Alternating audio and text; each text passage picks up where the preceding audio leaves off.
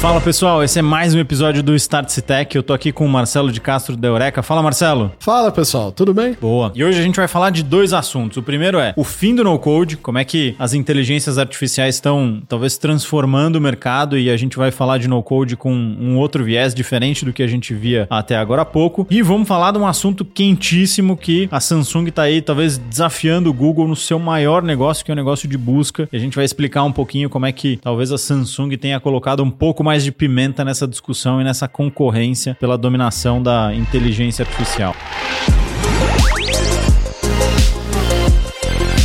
Start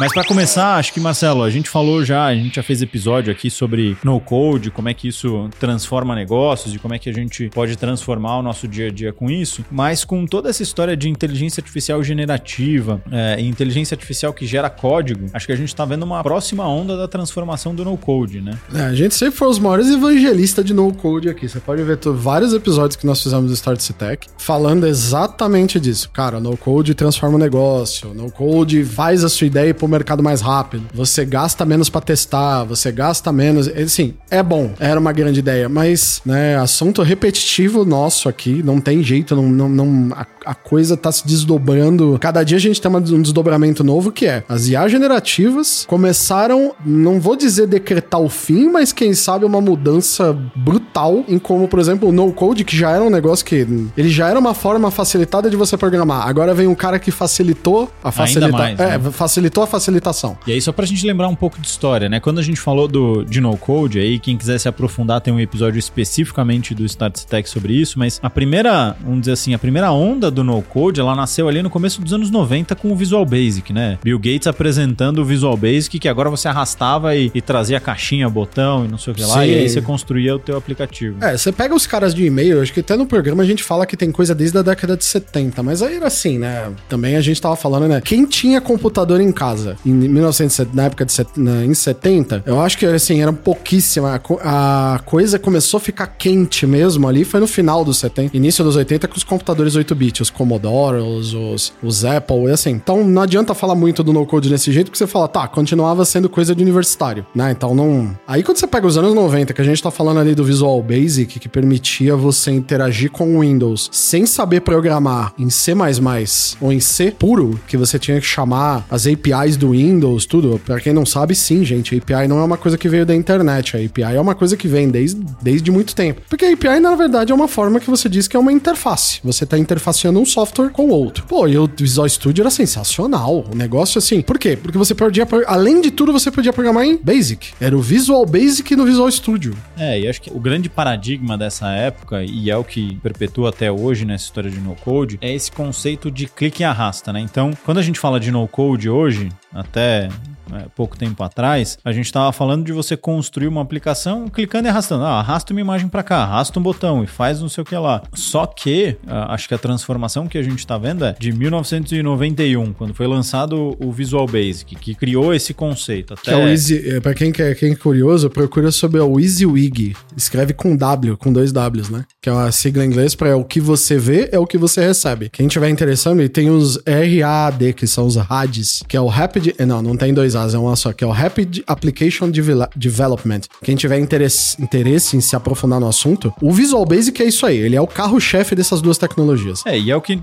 já tá aí desde 91. Então, todo mundo falava de no-code nessa história de clique e arrasta e, e de algo visual, de fato, né? É, mas o que a gente está percebendo agora com essa transformação das inteligências artificiais generativas é que mais do que você ter uma, uma parte visual, né, dessa construção, talvez a gente vá para um próximo nível nível, que esse próximo nível seja o de escrever um prompt, fazer um pedido e a partir desse texto ele desenrolar todo o resto. Então, ao invés de você falar, arrasta o campo A para montar um formulário, arrasta o campo B, arrasta o botão e a partir daí você cria o formulário, talvez num futuro não tão distante a gente escreva, crie um formulário para coletar nome, e-mail e telefone e crie um botão salvar e ele vai lá, cria todo esse código. Ou até mais pensando que a gente vai ter a, finalmente a materialização das, das histórias das, das histórias de usuário. Porque quem conhece um pouco de ágil, a gente fala das user stories, né? Histórias de usuário. Que tanto que a gente fala, né? Quando você vai escrever uma user story, fala, por favor, nunca coloque a solução, coloque a necessidade. Com as IAs, porque, vamos lá, o que nem o Gustavo falou, num, num tradicio- numa aplicação tradicional de no-code hoje, por exemplo, que nem o WordPress. WordPress você vai lá e monta. Você quer montar um formulário? Ele já tem pronto, na real, mas assim, vamos supor, se quisesse montar um formulário. Você arrastaria os componentes ali e montaria o formulário. Mas ainda assim, a pessoa tem que saber que é um formulário, que tem que ter campo, que tem que ter botão. O que eu vejo agora pro futuro é que a gente vai reverter para um estado mais puro e mais simples que é necessidade. Eu quero o dado do cliente. Dado do cliente será coletado. Como a IA faz para você. E ela vai criar um formulário, ela coleta o lead, ela põe o botão, ela aí você vai falar: "Nossa, que legal, pôs as caixinhas aqui". Eu acho que finalmente a gente vai chegar no ponto em que as pessoas talvez revertam, a gente reverta o pensamento da tecnologia mais básico para o que era a história do usuário. Eu quero isto para poder fazer aquilo. Que era escrito da forma mais simples possível, né? É uma necessidade, não é uma funcionalidade, né? O cara quer fazer alguma coisa. E aí entra num, num assunto que a gente discute também de forma frequente aqui, que é pensar no problema antes de pensar na solução, ou antes de pensar na tecnologia. Sensacional, porque eu acho que por mais que a gente se, a gente é gente de tecnologia, nós somos caras de tecnologia, puta, a gente estuda isso, puta, lê isso o dia inteiro. É duro pra nós, por exemplo, quando a gente, quando você tem um time técnico e você tá, por exemplo, o seu time trabalha pra alguma área de negócio, você trabalha pra algum cliente externo, é um dos, um dos exercícios mais difíceis que você tem, ou que um Scrum Master seu tem, ou que um PO que manja de tecnologia tem, é que ele desvincular o pensamento técnico do pensamento do negócio. Porque é, é quase impossível você ouvir uma necessidade de negócio e automaticamente já não pensar na solução. E a o- gente foi treinado pra isso. é, a gente foi treinado pra isso. E o vi, aí, aí você vai falar, mas qual o problema disso? Não é esse o correto? Então, o problema é que toda solução já sai, toda a user story, toda a intenção, todo o escopo, ele já sai enviesado para a ideia da solução. Não tem jeito, gente. Assim, pra quem, para as pessoas que usam persona, eu sei que é legal, eu uso, eu sei que funciona, pros gestores de produto, pros designers de UX, não me matem. Eu só tô querendo dizer é, não tem jeito. Você pensa no o, o que driva o que vai sair no backlog, na história do usuário, no épico, ainda é por baixo ali a solução. E a solução, que o Gustavo tá falando, que a gente tá dizendo, é o técnico da coisa. Putz, é- vai ser na cloud, vai ser app. Quem disse que é um app? Quem disse que é na cloud? Quem disse que é, que é no desktop? Ninguém disse, mas você vai enviesar. Não tem jeito. A gente sempre tem, tem essa forma de pensar, né, Gustavo? Sem dúvida. E eu acho que é, essa transformação que a gente está enxergando, ela vai nos forçar a voltar para esse lado mais primitivo de pensar sempre no problema. Do eu você- quero, né? É, você não vai mais precisar pensar na tecnologia por si só. É, você já tem uma especialização ali, ou a inteligência artificial já vai ser especializada para fazer isso. Então, acho que a gente fez essa brincadeira, né, de que o no-code morreu. Não é que ele morreu, na verdade. Ele transformou, talvez, É, ele esteja chegando numa nova fase de evolução onde você não precisa mais ter o pensamento só lógico e arrastar as caixinhas. Você pode abstrair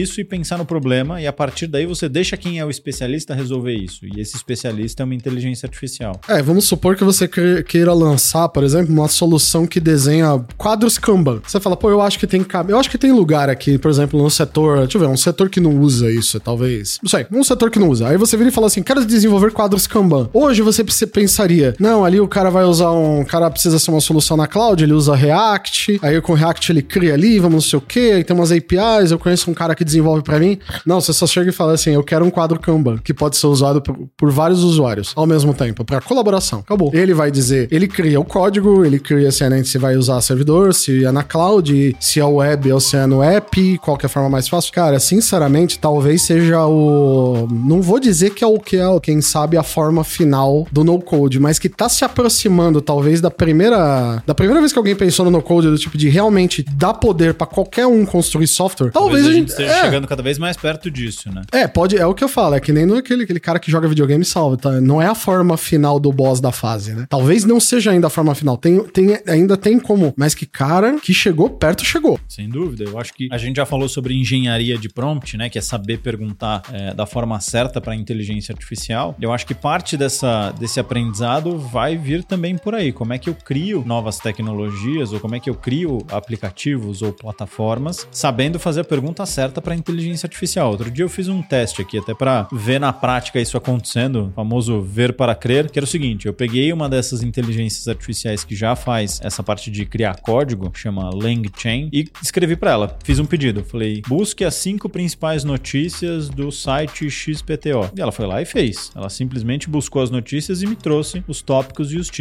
Como é que isso funcionaria com uma ferramenta no-code nos modelos que a gente tem hoje? É, eu teria que primeiro arrastar uma caixinha para fazer o, buscador desse conteúdo. Aí eu teria que configurar essa caixinha falando qual é a URL que eu quero que busque. E, e aí depois eu teria que fazer uma configuração de quantas vezes, em que momento ele iria executar. Enquanto nesse outro modelo, nesse outro teste que eu fiz, eu escrevi uma frase. Simplesmente eu fiz um pedido, como eu faria para uma pessoa. Eu sentaria do lado de um dev e falaria: Fulano, preciso é, buscar as cinco principais notícias do site XPTO. Cria aí uma mágica para fazer isso. E você vê que o, no, o exemplo do Gustavo mostra, expõe a falha, a falha ou gap primordial ainda que o no-code não tinha tirado. Por exemplo, para o que o, o exemplo do Gustavo é perfeito. Então eu peguei uma ferramenta de no-code, cheguei ali, arrastei a caixinha para fazer a conexão. A co... Se você não é tech, você não sabe fazer isso. Eu te dou a ferramenta, você não sabe fazer. Você não tem ideia que tem um protocolo, que tem uma URL, que tem um pedido, que tem uma transação, que tem uma chamada. Se você não sabe tudo isso, você não faz. Por mais que eu te dê a ferramenta. É igual assim. Eu posso tocar uma, posso tocar uma, uma peça do, do Mozart com o piano? Pode, tá aqui o piano. Você sabe tocar? Não, não adianta. Eu te dei a ferramenta perfeita, mas não, não sai, não adianta. Agora, aí você vê a continuação do exemplo dele, né? Que ele falou, ele chegou com a inteligência artificial e ele pediu a mesma coisa. Só que ele falou uma necessidade dele. Eu quero as cinco principais notícias desse site. Cara, se tem caixinha, conexão, URL. Isso pouco importa. Não, pouco importa. Ela se vira e faz. Esse é o ponto que eu digo que talvez a, a, a talvez a gente tá vendo o código, quem sabe, na sua versão. O no code, desculpa, na sua versão final. Eu realmente não tenho nem que me preocupar como esta coisa funciona. Eu só peço. E ele faz. E é mágico. É, e eu acho que essa, essa transformação, ela tá acontecendo, e aí as perguntas que eu sempre escuto. Puta, mas será que isso aí não tá muito mais lá pra frente? Será que isso não é uma transformação que vai acontecer só daqui a alguns anos? Cara, eu diria que sim, se eu estivesse falando em junho de 2022. Depois de tudo que a gente vem vivendo, que eu tenho acompanhado, depois do fatídico dia 30 de novembro de 2022, quando lançaram o chat GPT, cara, eu já não tenho mais certeza. Eu acho que isso deve acontecer nos próximos meses. Isso significa que vai estar tá, é, completamente espalhado em todas as não. empresas? De forma alguma. Mas eu acho que vai ter muita gente indo por esse caminho. Mas olha que interessante, só pra vocês verem como funciona a coisa. Quem conhece Mac quem conhece os, os Macintosh da, da, Apple, o sistema operacional o macOS ele vem já há muitas versões com uma ferramenta que chama Automate. Isso é muito antigo. O Automate nada mais é do que uma ferramenta super antiga de no code. O que, que ele faz? Você consegue automatizar tarefas dentro do sistema operacional da Apple, do macOS. Eu outro dia precisava, isso é fato verídico, tá? Eu precisava hum, renomear alguns arquivos dentro de algumas pastas. Putz, eu tava fazendo isso, eu falei, ah, eu vou usar o Automate. Resultado, 20 minutos depois eu não consegui fazer. Por quê? Porque porque eu não conheço o Automate. Porém, eu peguei o Copilot e pedi para ele gerar um código em Python que fazia a mesma coisa. Três minutos depois, o código já estava rodando na máquina. Pronto. É, essa é a grande. Para mim, essa é a grande transformação. É, e pra, e pra quem, por exemplo, é programador, não ficar preocupado com o que a gente estava falando, porque assim, o Automate, se você for ver, ele é uma ferramenta de clica-arrasta, ele é muito mais simples, ele é para um usuário comum. E eu trabalho com tecnologia há muito tempo. E ele não funciona, ele é complicado, a curva de aprendizado dele foi muito alta. No final, o que que resolveu para mim? Um código em Python. E a programação, o programa tá ali, é um programa. Então, assim, a, a, a IA e o no-code, eles sempre foram encurtadores de caminho. Que mesmo assim, é o que a gente sempre fala, né, Gustavo? Você não vai construir uma aplicação para sua empresa na base do, do pedir pro chat GPT. Não, não. Não, não é assim, entendeu? Mas ele vai te ajudar a acelerar principalmente o que a gente sempre falou. O no-code, para que, que ele serve? Onde que ele é bom? Para experimentação. É, o que você antes gastava dinheiro para fazer, talvez agora você gaste menos ainda. Ó, é que nem, você quer fazer uma aplicação que tem uma API. Você vira e fala, me dá o código do banco, me dá o código da API e me dá o código da me dá o código que consome essa API, que chama essa API. Pronto. E vai resolver. Ah, mas vai ser sua aplicação de negócio em cima disso que você vai rodar? Obviamente que não. O que, que você vai ter que fazer? Aí você chega pro programador e fala, olha, vamos desenvolver essa ideia aqui, desenvolver no sentido de, vamos fazer o design, o,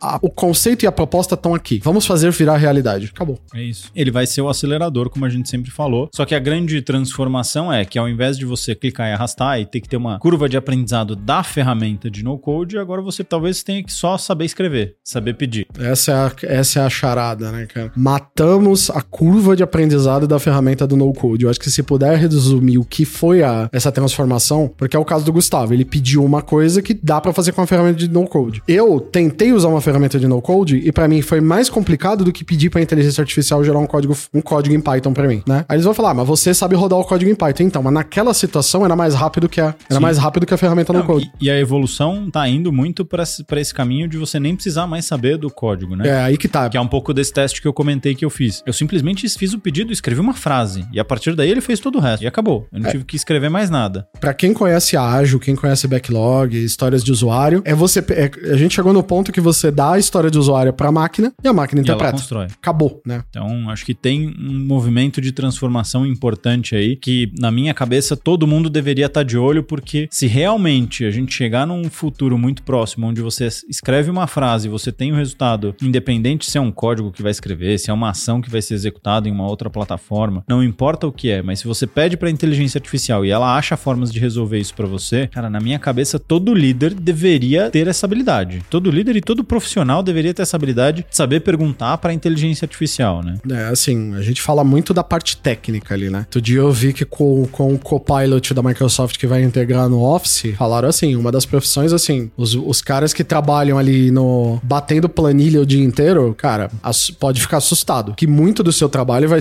vai desaparecer. Então a gente tem costuma, é, é muito costume, é assim, em termos, né? Mas é, é muito mais fácil a gente jogar esse termo genérico do cara que é o, do cara que é o técnico, ou a, a pessoa que tá ali na operação, que o trabalho dela vai ser fortemente impactado por essas tecnologias. Líder, empreendedor, se leva que tá ouvindo a gente. Cara, se você não entender como isto funciona, quem entender Tem vantagem. tem vantagem. Bom, e eu acho que essa briga de inteligência artificial, ela é desde o do indivíduo de aprender até as grandes empresas de tecnologia, né? A gente vê e fala muito sobre o quanto as big techs estão brigando aí por esse mercado, enfim, né? a OpenAI que fez uma transformação gigantesca no mercado, a Microsoft fez um investimento super estratégico na OpenAI, Google que tá ali meio que se debatendo e descobrindo, tentando achar qual que é o, o caminho para esse mercado, a Amazon que nos últimos dias também lançou o seu pacote de inteligência artificial atrelado ao seu serviço de cloud. Então, enfim, é um assunto que tá todo mundo discutindo. É importante é, se aprofundar para não ficar por fora, porque essa transformação ela tá vindo muito mais rápida do que qualquer um de nós poderia imaginar, né? É, eu já ouvi falar coisas assim que tem empresa que colocou o chat GPT no, no firewall. Não, os usuários,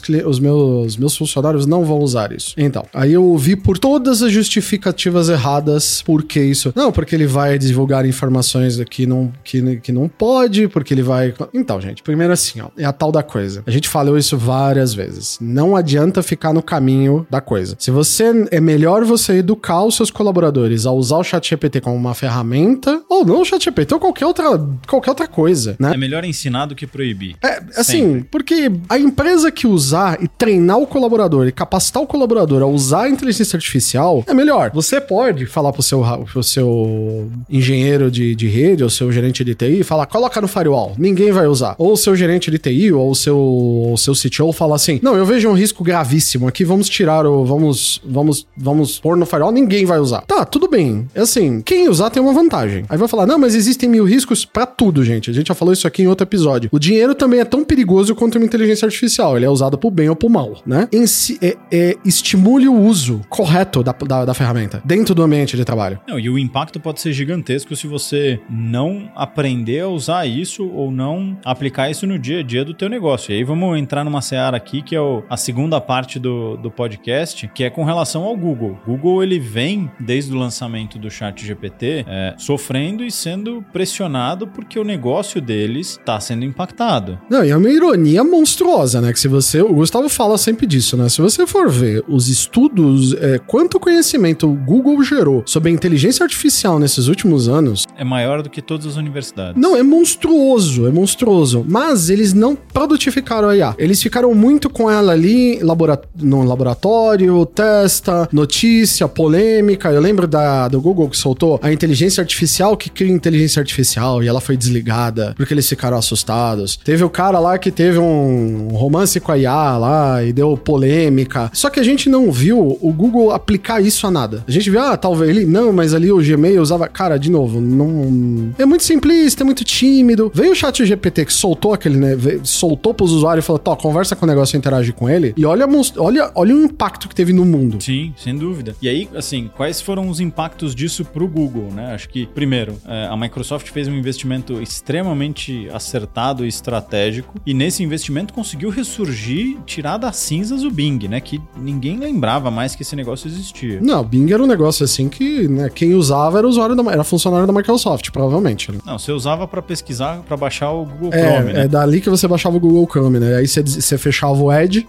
fecha o Google Chrome e nunca mais você vai olhar a cara dos dois. Então, acho que o primeiro impacto e a primeira pancada foi essa, né? De, de ressurgir um concorrente que antes pro Google era quase que nem considerado como, Não, não, como não. concorrente. Só que tem um desenvolvimento novo, né? Tem um, um rumor que tá rolando aí no mercado. é, e esse é um, é um negócio pesado, que esse acho que assusta bem o Google. Que é o seguinte: hoje os celulares da Samsung saem todos com Android e com o Google como principal buscador. né? Isso é padrão, já sai de fábrica assim. E estão saindo rumores de que a Samsung tá pensando numa parceria, numa possível parceria com a Microsoft e agora todos os celulares da Samsung saírem com o Bing ao invés do Google. Então, tem rumores Nossa, aí é. rolando no mercado sobre isso. Não sei, essa, me, essa é daquelas que fala assim: o que, o que você pensa sobre? Eu falei, eu acho que eu não sei o que pensar, só sei o que sentir. É bizarro, né? É, é- é chocante. É- é- Porque eu não sei se vocês, se vocês sabem, tá, gente? Mas normalmente o buscador ele paga pra ele estar no celular. Até inclusive pra fundações, tá? Quem conhece o, o Mozilla Firefox, que é um concorrente do Google Chrome, né? Ele é um browser famosíssimo também, muito bom. Eu uso particularmente, gosto dele, acho bom. O Google paga pra ele ser o browser default. Quando você faz a busca, ele já vem. O Google paga pra eles. Por exemplo, eu também tô usando muito agora o Edge. O Edge eu tô usando bastante por causa da integração, ele funciona bem, não tem uma performance tão boa contra as outras e ele já vem com o Bing é, como buscador padrão. Então, automaticamente agora eu ando usando muito o Bing. Então, tenho, eu tenho os dois lados ali pra testar. E dos celulares existe, sei, se- caso você não saiba também, o Google paga a Samsung pro browser ser o default e pasme, ele também paga a Apple pro, pra ser o, o buscador padrão do Safari, que é o browser da, da Apple. Então, assim, cara, quando, quando o Gustavo até comentou comigo, eu tinha, tinha. Eu vi no Twitter isso há minutos atrás. Quando ele falou, eu falei: olha, essa, essa me deixou meio desnorteada, assim, com a. E o, o principal problema disso é, são dois, na verdade, né? Um, se a Samsung fizer essa, essa mudança, estima-se que tenham hoje mais ou menos um bilhão de devices, de dispositivos Samsung ativos no mercado. Ou seja, a Samsung vai tirar do Google esse fluxo de pessoas. E aí, o que que acontece? O Google vive do quê? O Google vive de coletar dados e vender publicidade. Só que isso só faz sentido se eles têm muita gente. Ou seja, se eles perdem uma base considerável de usuários, é, isso vai impactar o cerne do negócio do Google, que é capturar dados e vender isso como inteligência de anúncio. É. Entenderam por que eu tô dizendo que, que é chocante ver um negócio desse? Porque assim, o Google, o negócio da inteligência artificial botou o Google contra, contra as cordas como qualquer empresa grande do setor, a concorrente dela vai e lança um produto disruptivo. Não tem jeito. Você vai meio ali pras cordas porque todo mundo olha pra você, aponta o dedo e fala, e agora? O que, que você vai fazer? O Google tava nisso daí, mas assim, né? Era IA. Na parte de buscador, ele é, não tem o que falar. É, o mercado é todo dele. Só que assim, a Microsoft acertou com o Bing, ele funciona muito melhor, já é integrado com inteligência artificial, ele roda muito bem no- nos browsers, o Edge funciona muito bem, então assim, você usa o Edge, você acaba usando o Bing mesmo, por quê? Porque ele já tá pronto ali e funciona. Agora, você dizer que assim, a base, qual é a maior base de celular instalada que tem no mundo? Android. Dos maiores fabricantes que tem, Samsung. E a Samsung pivota pra não usar mais o Google e começar a usar o concorrente? Isso transforma, assim, na minha análise aqui muito superficial dessa, desse rumor, cara, é a primeira vez em 25 anos que alguém põe em risco o negócio principal do Google. Negócio esse que vale 162 bilhões de dólares, cara. É, assim, é um, é um baque. A Microsoft soube atacar o Google, assim, primeiro na parte da IA, que ela, porque ela viu o potencial do chat GPT e falou: opa, eu já botava dinheiro aí, galera, toma mais essa grana aqui, vamos fazer esse negócio ficar melhor. Tô tranquilo aqui, saiu na frente. Só que o Google ainda falou: tudo bem, perdi, eu tô perdendo nesse ramo, eu tenho tempo pra trabalhar. Mas quando ela leva essa do lado, agora ela levou, ela levou um de esquerda, agora levou outro de direita, é difícil, hein? É, por isso que todo mundo fala que o clima lá tá de pânico. Mas sabe o medo que eu tenho, Gustavo? É que eles sejam daquela situação. Porque, por exemplo, quando eu fui adquirir a minha suíte de negócios, eu fui quase certeiro. Inclusive, foi depois de sair do.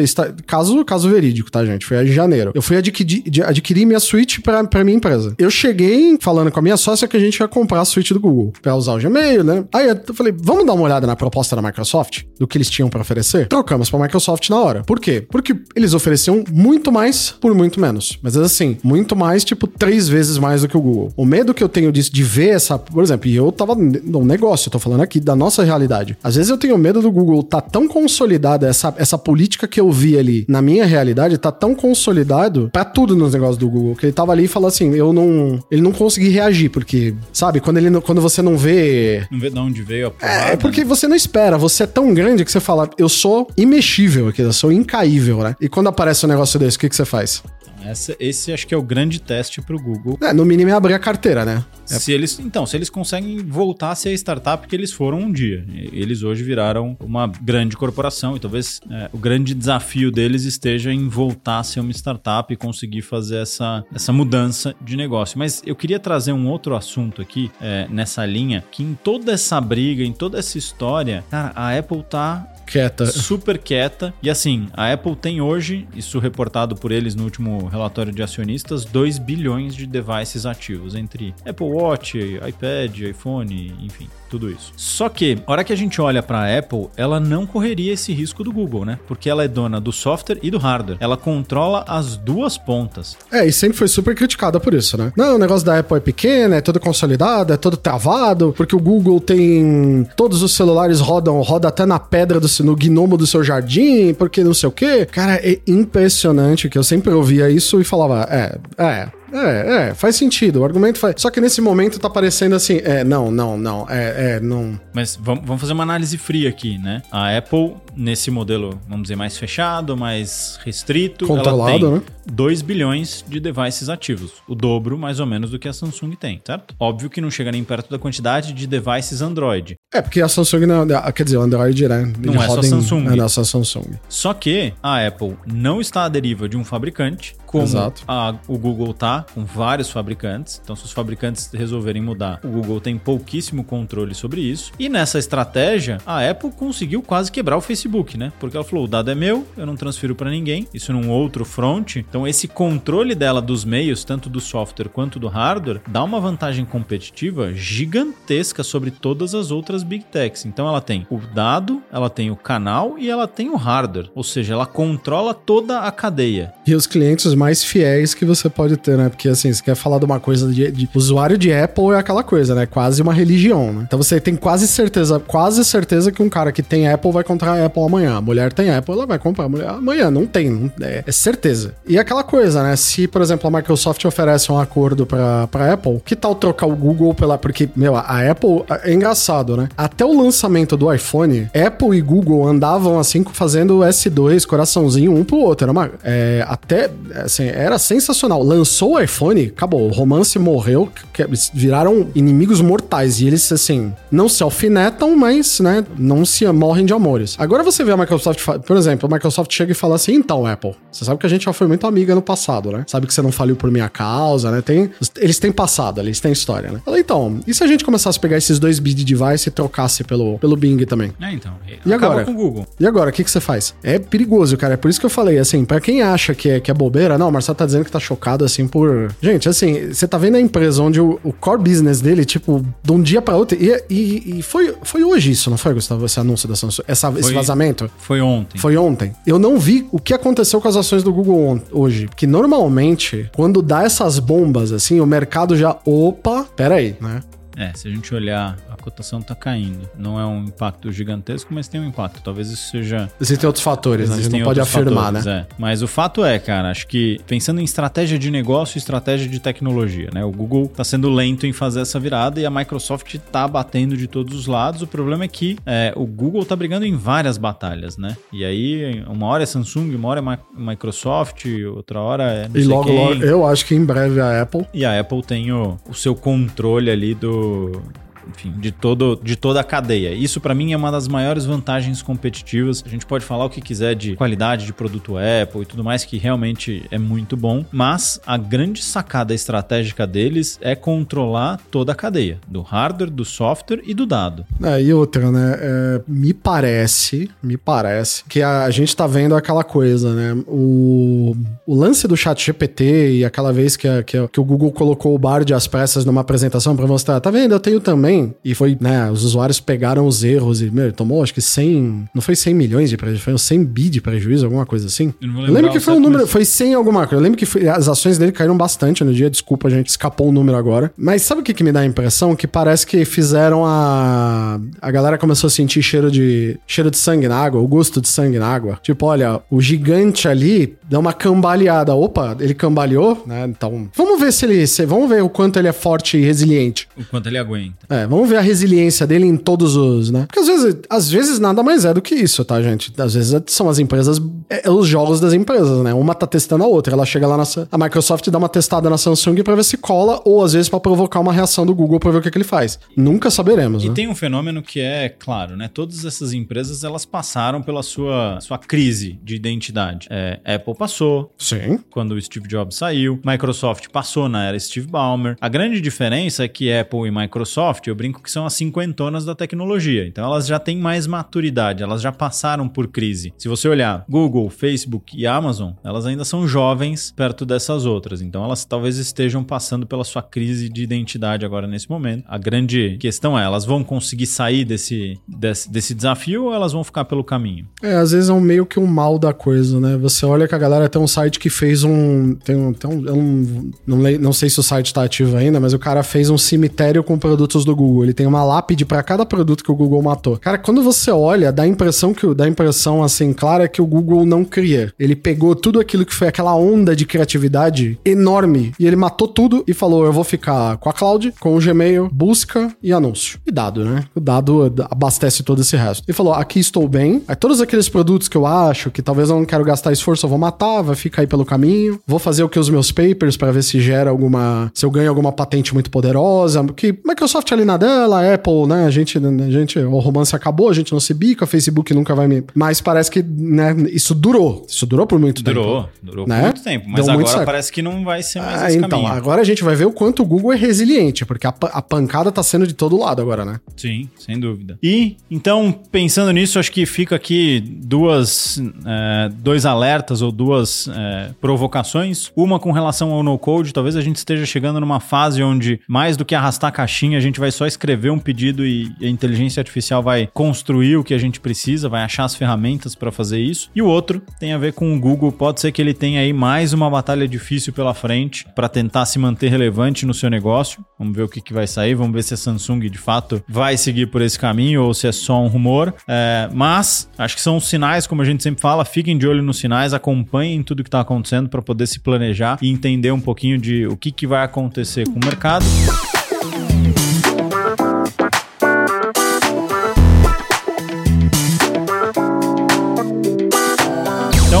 Fica por aqui. Esse foi mais um episódio do Start Tech. Até uma próxima. Obrigado, Marcelo. Falou! Um abraço, pessoal.